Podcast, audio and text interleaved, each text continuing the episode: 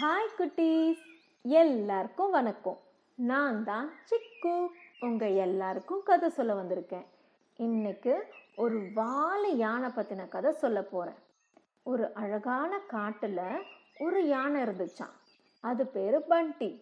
இந்த பண்டி சரியான வாழை யானையா எப்போ பாரு மற்றவங்களை கிண்டல் பண்ணி கேலி பண்ணி எதனா வம்பு பண்ணி சிரிச்சுக்கிட்டே இருக்குமா அதுதான் அதுக்கு என்டர்டைன்மெண்ட்டாக அந்த காட்டில் எறும்புகள் இருந்துச்சாம். எறும்புகள் எல்லாம் ரொம்ப குட்டியாக இருக்கும்ல அதனால இந்த யானைக்கு ரொம்ப ஈஸி எப்போ பாரு அந்த எறும்புக்கு போகிற வரப்போ எதனா வம்பு பண்ணி கலாட்டா பண்ணி சிரிச்சுக்கிட்டு இருக்குமா. அப்படிதான் ஒரு நாளைக்கு இந்த எறும்புகள் எல்லாம் கூட்டமாக உணவை தேடி போச்சான் உணவை எடுத்துக்கிட்டு திரும்பி வந்துக்கிட்டு இருக்கும்போது இந்த பண்டி என்ன பண்ணுச்சான் அதோட தும்பிக்கையில் நிறைய தண்ணி எடுத்துட்டு வந்து அந்த எறும்புகள் மேலே கொட்டிடுச்சான் அந்த எறும்புகள் எல்லாம் நனைஞ்சு போச்சு. அதோட உணவும் நனைஞ்சு போய் வீணா போயிடுச்சு.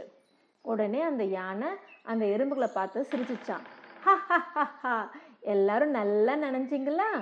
நல்லா ஜாலியாக இருக்கு எனக்கு அப்படின்னு சொல்லி சிரிச்சிச்சான்.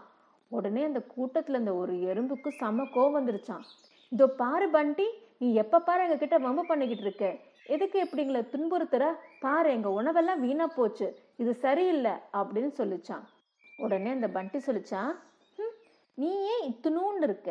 உனக்கே இவ்வளோ கோவம் வருது. நான் சும்மா ஜாலியாக தானே பண்ணேன். உன்னால் என்னை ஒன்றும் பண்ண முடியாது.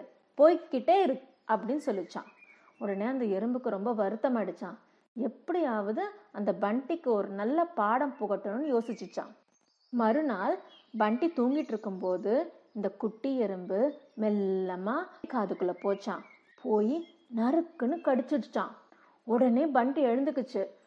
காதில் எறும்பு கடிச்ச உடனே எப்படியாவது அந்த எறும்பை வெளியில் எடுக்கணும்னு ட்ரை பண்ணுச்சு. ஆனால் வெளியில் எடுக்கவே முடியல. இப்படி அப்படின்னு தலையாட்டுது தும்பிக்கையால் அதை காதாட்டுது. ஆனால் எறும்பு எடுக்கவே முடியல. பார்த்தீங்களா எவ்வளோ பெரிய யானை. அந்த குட்டி எறும்பை வெளியில் எடுக்க முடியல பார்த்தீங்களா கடைசியில் பாவம் பண்டி வழியில் அழ ஆரம்பிச்சிருச்சு. "உம், அப்படின்னு. அதை பார்த்தோன்னே அந்த எறும்புக்கு பாவம் ஆயிடுச்சு உடனே அந்த பண்டியோட கார்லேருந்து வெளியில் வந்துருச்சு. அந்த எறும்பு சொல்லிச்சு பாத்தியா பண்டி மற்றவங்களை துன்புறுத்தினா எவ்வளோ வருத்தமாக இருக்குங்கிறது இப்போ புரியுதா உனக்கு? அப்படின்னு கேட்டுச்சான். உடனே பண்டி சொல்லிச்சான் ஆ எனக்கு நல்லா புரிஞ்சுச்சு. இனிமே யாரையும் நான் துன்புறுத்த மாட்டேன். என்னை மன்னிச்சிடு அப்படின்னு சொல்லிச்சான். அன்னிலிருந்து பண்டி அந்த காட்டில் இருக்கிற எந்த மிருகங்களையும் துன்புறுத்தவே இல்லையாம். இப்போ புரியுதா குட்டீஸ்? நம்மளும் எந்த மிருகங்களையும் துன்புறுத்தக்கூடாது.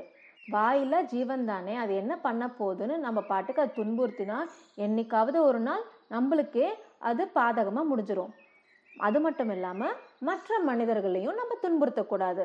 நம்ம செயலாலையும் நம்ம வார்த்தையாலையும் எப்போவுமே. ஓகே குட்டீஸ். இன்னைக்கு இந்த குட்டி கதை பிடிச்சிருந்ததா? இது போல் ஒரு சூப்பரான கதையோட அடுத்த வாட்டி உங்களை சந்திக்கிறேன். பாய்